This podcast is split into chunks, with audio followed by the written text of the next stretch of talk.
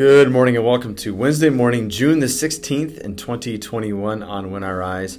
We're in the middle of year B, proper week seven, which is the fourth Sunday after Pentecost here on When I Rise.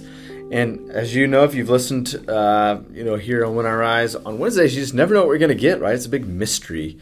Uh, I mentioned it yesterday. We'd probably take a look at the next psalm that we find in the Revised Common Lectionary for this week. So we're going to be in Psalm 107, verses 1 through 3 and then verses 23 through 32. So let me read that passage, provide a couple points for reflection, and then we'll spend our time praying along the theme.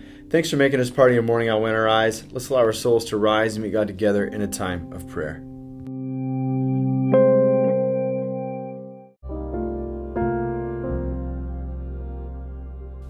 Psalm 107, verses 1 through 3, and then 23 through 32. Give thanks to the Lord, for he is good, his love endures forever. Let the redeemed of the Lord tell their story, those he redeemed from the hand of the foe, those he gathered from the lands, from east and west, from north and south. Some went out on the sea in ships. There were merchants on the mighty waters. They saw the works of the Lord, his wonderful deeds in the deep. For he spoke and stirred up a tempest that lifted high the waves. They mounted up to the heavens and went down to the depths. In their peril, their courage melted away. They reeled and staggered like drunkards. They were at their wits' end.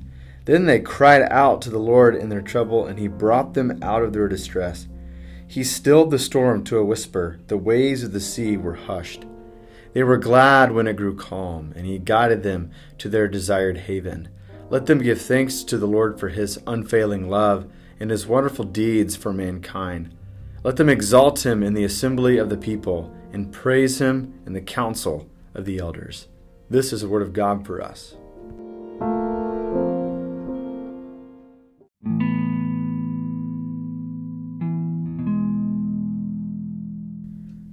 According to legend, one of the critical pieces of the conversion of John and Charles Wesley was that they were in a journey across the Atlantic from England to America, and they were going to do some mission work in the colony of Georgia.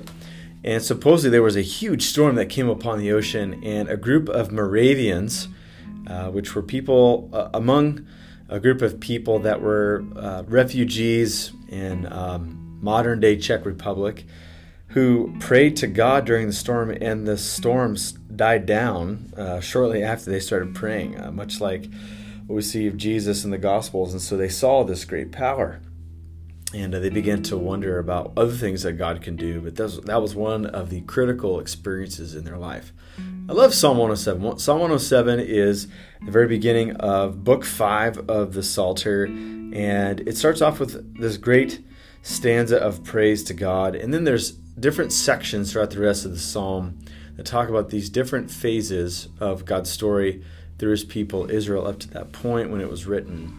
And we get to the passage that we read this morning in verses 23 through 32, and it talks about the God who um, seems to govern the winds and the waves of our oceans. Um, and there's a, a sense that if we go to Mark chapter 4, when Jesus calms a storm, that um, the the the literature there, or the language that Mark uses there, seems to be a callback to Psalm 107.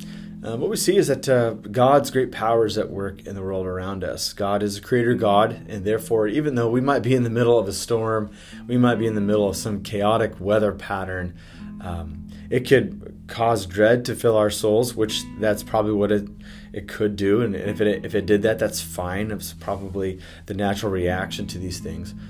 But as the psalmist says here, that it could lead us to wonder. Like, have you ever been? I don't know what the weather's like for, for wherever you're listening. But uh, the weather here in uh, the Midwest and South Central Kansas, where I'm recording from, whenever a storm uh, arrives and leaves, uh, there is simply just a wonder in the heavens. The different color and hue of the clouds, how they're shaped, uh, what it looks like when the storm passes through.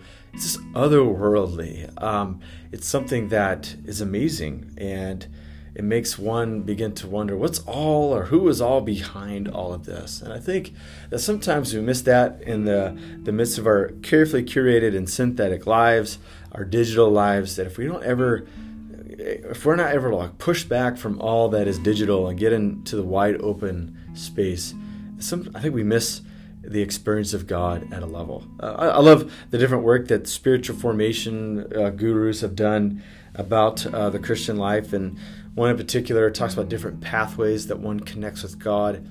And uh, some people connect with God through the intellect, some people connect with God uh, in meditation, some connect with God through service, um, and others through the arts, and some people connect with God through nature. And um, nature is a great, uh, I guess we could call it like a stained glass window pane that uh, if we look through it, we can uh, begin to engage and begin to conceive about who our God is. And so that's what the psalmist is meditating on in this passage. Those who are on the oceans and they see these huge tempests, the rising and the falling of the waves, and how it all comes to a calm. That the mystery and the chaos of it all leads one to a great certainty about who God is and about what He can do and how powerful He is. You know, and what I love about the way Mark uses this is that if you look at Mark's gospel in Mark chapter 4, where Jesus does calm a storm, the very next scene is Jesus washing onto a shore and he is confronted by a man with a legion of demons and jesus calms his life. And i love how mark puts those side by side. Like the god who can calm the winds and the waves in the created order is the god who can calm the winds and the waves inside of us.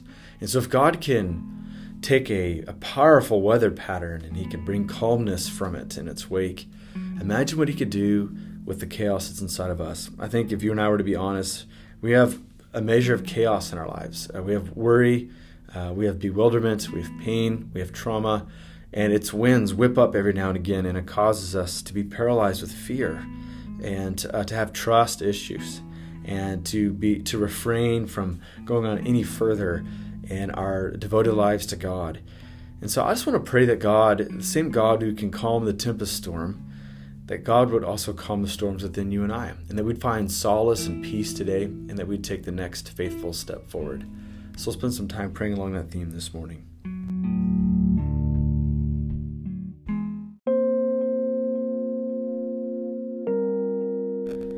Father, Son, and Holy Spirit, I thank you that you're the God of the wind and the waves, that you can bring calmness from the chaos of the waters and I think that you can calm the great storms within me too, and within those who are listening this morning. And so, God, I pray, I bring all of our cares and our concerns, and I thank you for the promise of the Psalms, which tells us that uh, we can cast all of our cares upon you because you care for us, and that you never let the righteous fall. And so, God, we have, uh, if we were to confess, we have significant weather systems within us where there are waves of frustration and bewilderment and anger and trauma and deep, deep pain.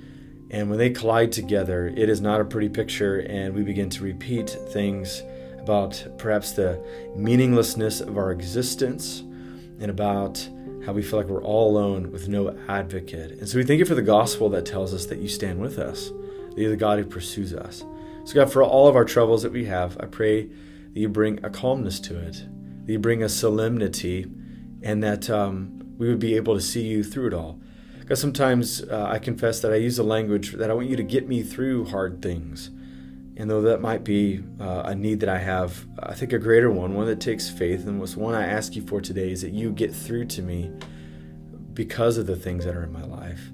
Allow me to be more humble and prayerful. Allow me to be more patient and kind and understanding and empathetic towards others who are going through similar storms. So, God, be with us all, speak to us, and allow the chaos within to be tamed and bring a great calmness, we ask. In Jesus' name, amen.